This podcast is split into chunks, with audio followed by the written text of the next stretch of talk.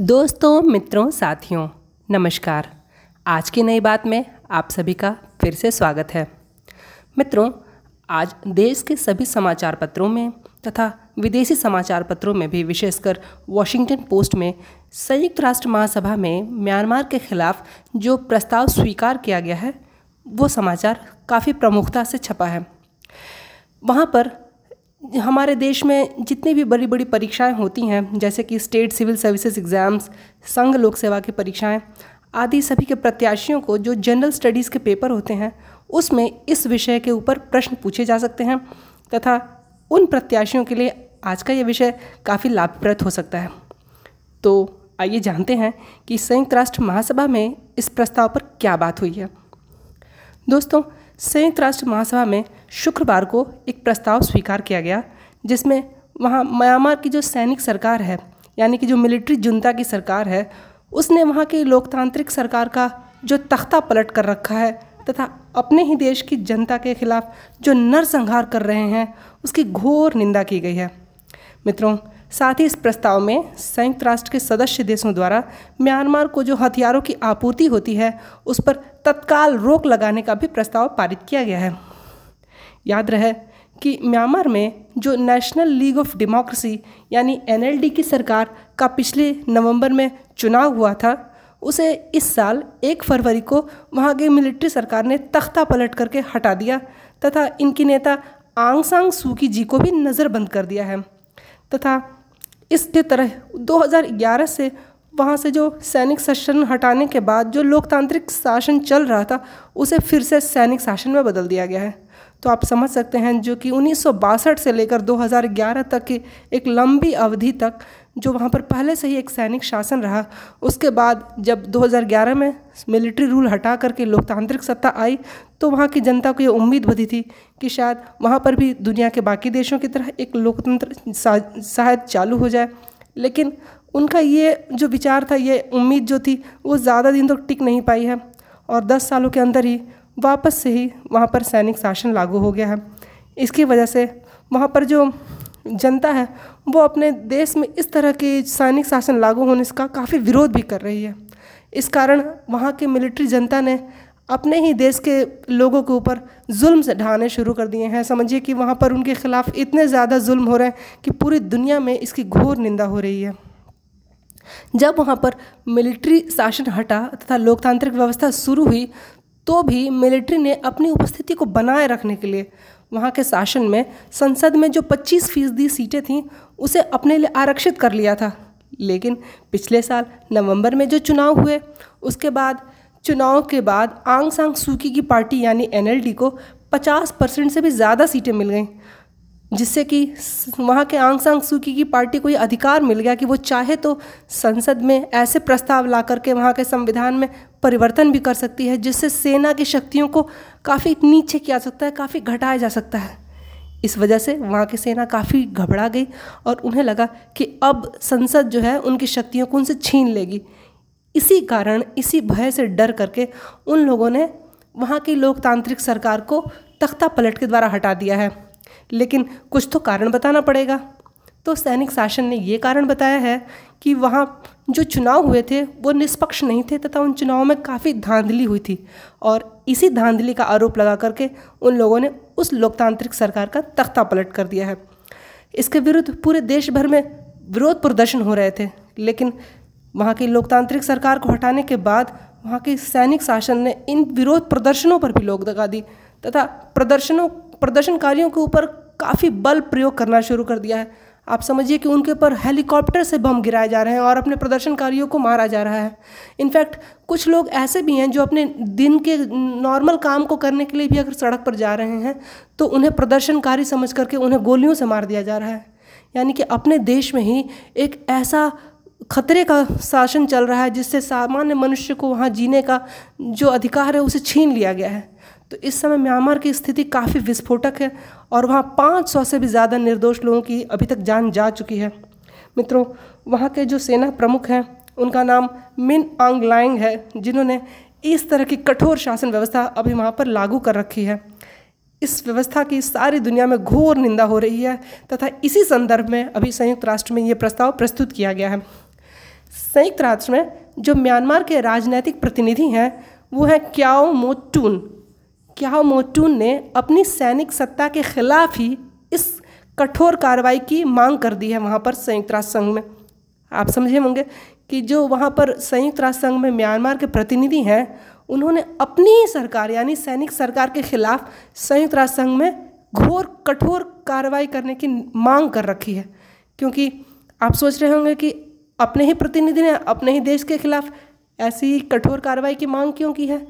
तो इसका कारण ये है कि ये जो प्रतिनिधि हैं, उनका चुनाव लोकतांत्रिक सरकार के द्वारा ही किया गया था और वो तब से वहाँ पर म्यांमार के प्रतिनिधि के रूप में काम कर रहे हैं तथा सैनिक शासन आने के बाद उन्हें कोई नया प्रतिनिधि वहाँ गया नहीं है तथा सैनिक, हालाँकि सैनिक शासन ने उन्हें कहा था कि वो उनके हिसाब से वहाँ पर संयुक्त राष्ट्र में वोटिंग करें, लेकिन उन्होंने ऐसा करने से और मानने से मना कर दिया।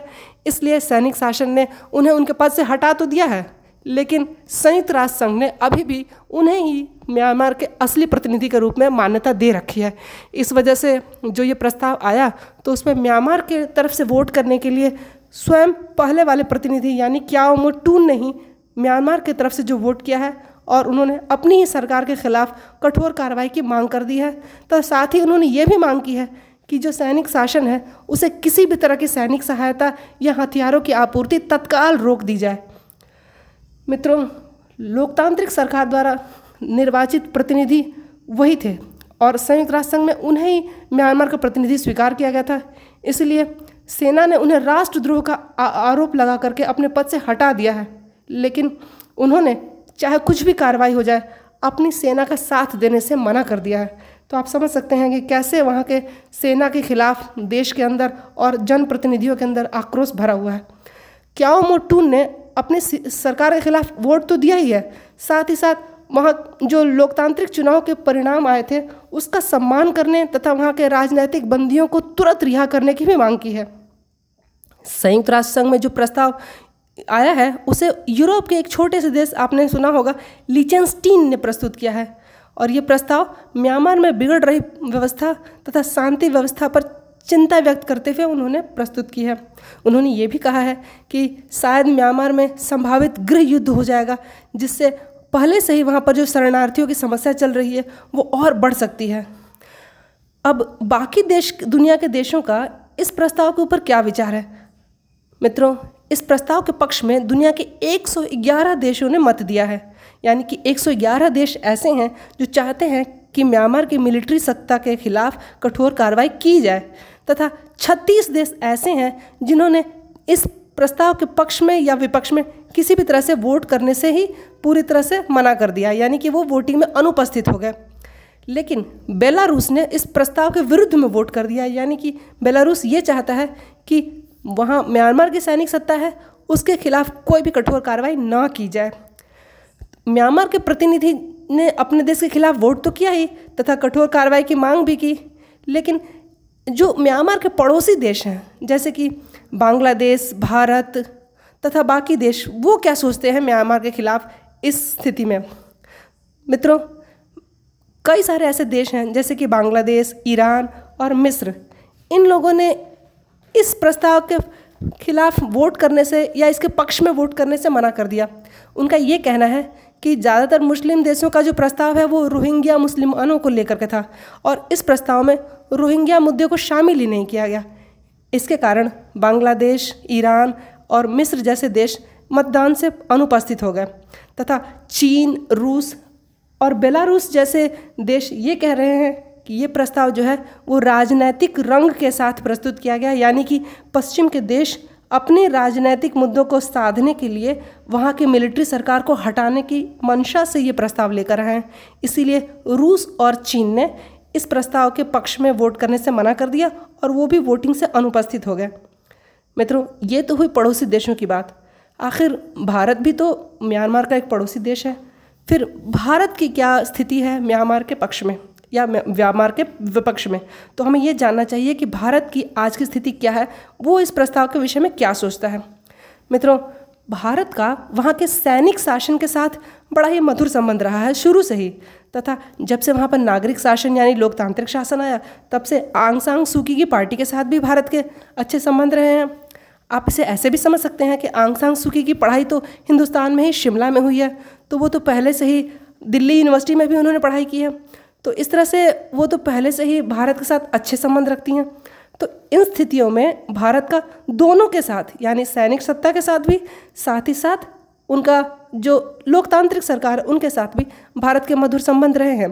तो ऐसे में अगर भारत म्यांमार के सरकार के विपक्ष में अगर वोट करता है तो वे क्या भारत और म्यांमार के संबंधों के लिए अच्छा होगा?